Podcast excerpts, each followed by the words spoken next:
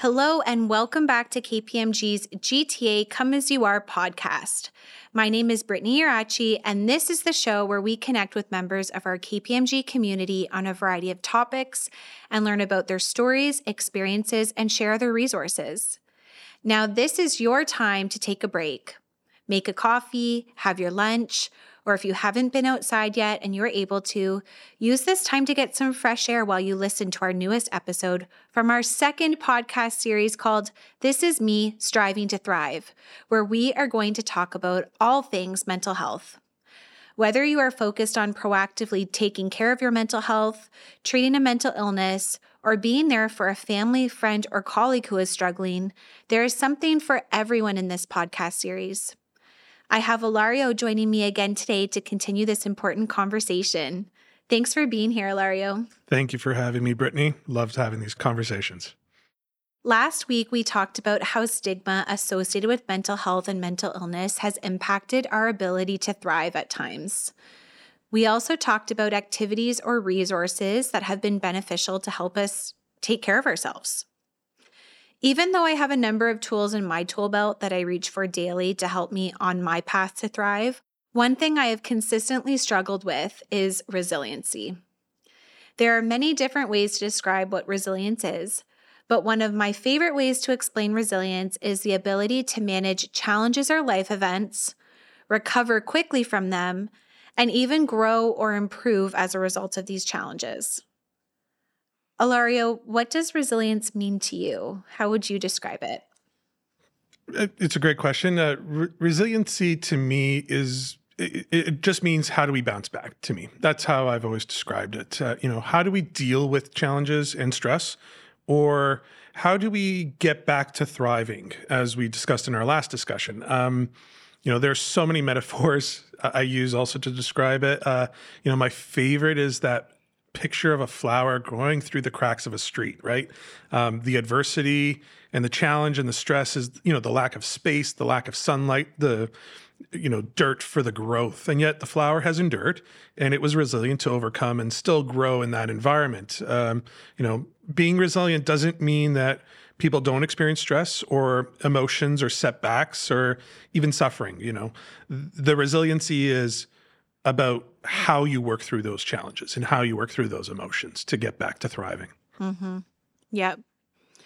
For me, for someone like me who has been diagnosed with adjustment disorder, which, by the way, is a stress-related condition where I feel overwhelmed and have a hard time adjusting to a stressful event or unexpected change. So for somebody who's been diagnosed with that, being resilient can be really difficult. Mm-hmm.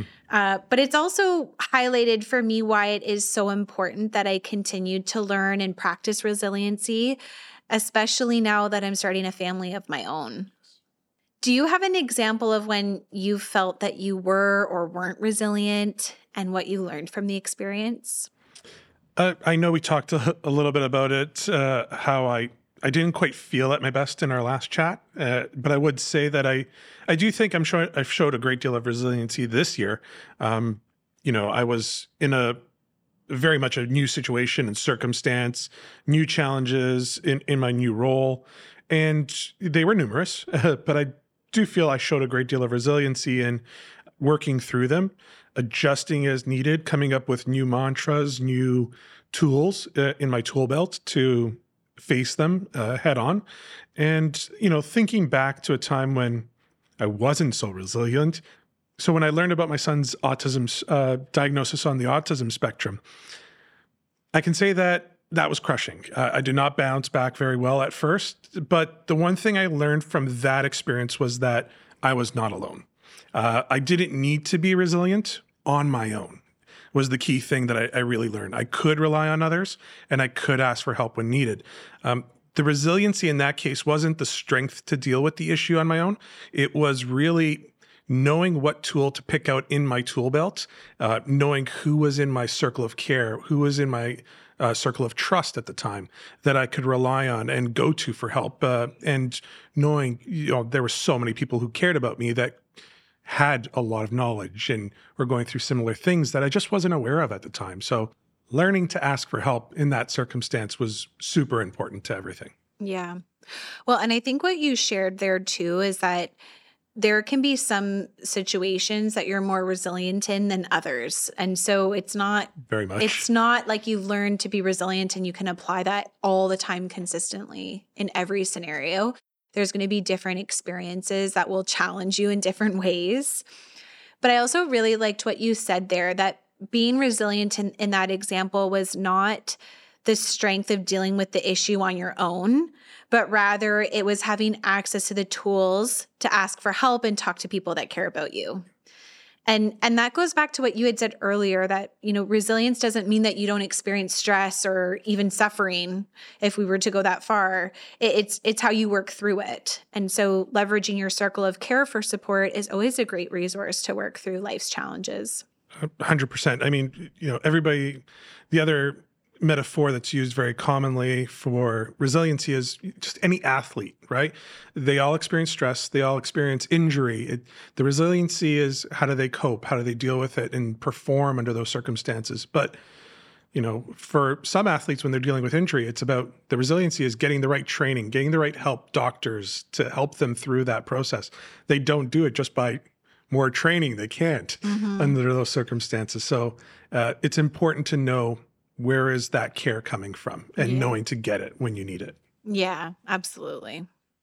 The other good thing about resilience is that it's a skill, which means that you can really work and grow that over time. And it does. It takes time, strength. It takes help from others around you. Practicing asking for help is a skill. It very much is. Yeah, very much. Good. It's not always easy to do. No, it's not. Let's talk about ways to develop resiliency. So for me, I like to be prepared for everything. I mean, who doesn't really? No. But I really like to be prepared. And often that causes me to overthink or overanalyze scenarios.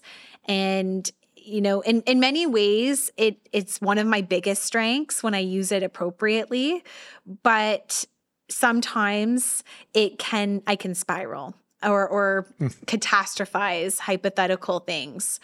And so to address this, you know, I need to focus on increasing optimism. Mm-hmm. I need to look on the bright side and look at the things that could go right versus all the things that could go wrong, and focus on what I can do when I'm faced with a challenge. So identify a positive problem-solving step to take. With this, I also need to build more self-regulation skills. So if I'm spiraling, I need to, that can then cause a lot of anxiety or depressed feelings.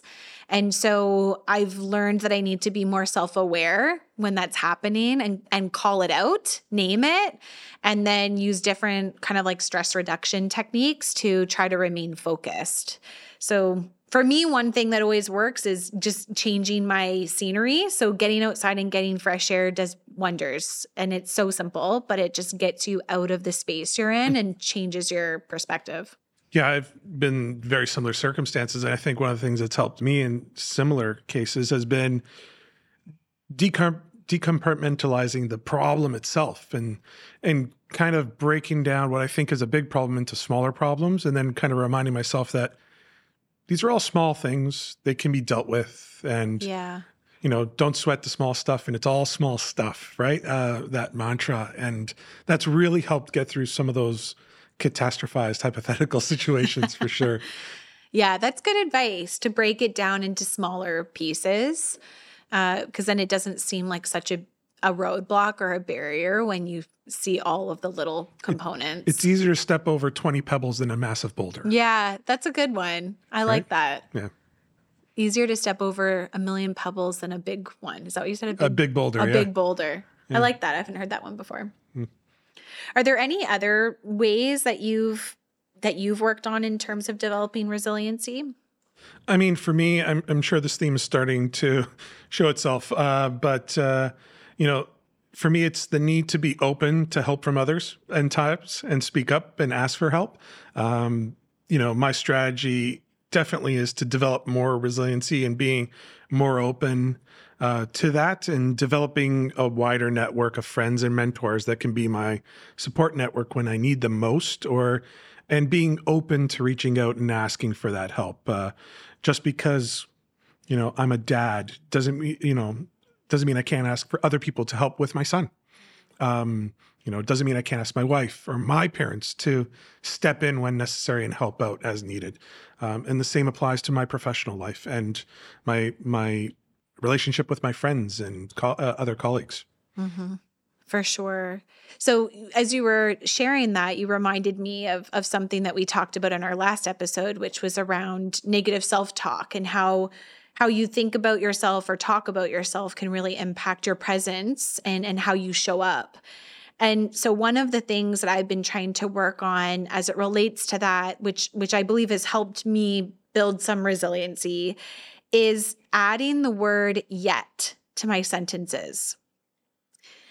So it's such a simple word, but it's so powerful in changing the meaning of the sentence. So instead of saying, I can't do that, I've changed it to say, I can't do that yet.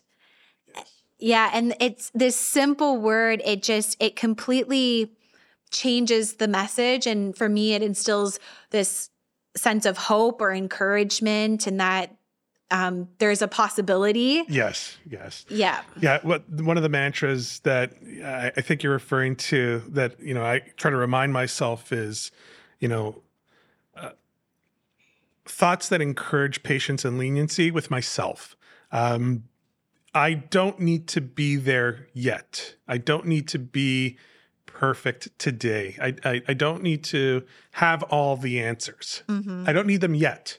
I need to find them. I need to get there.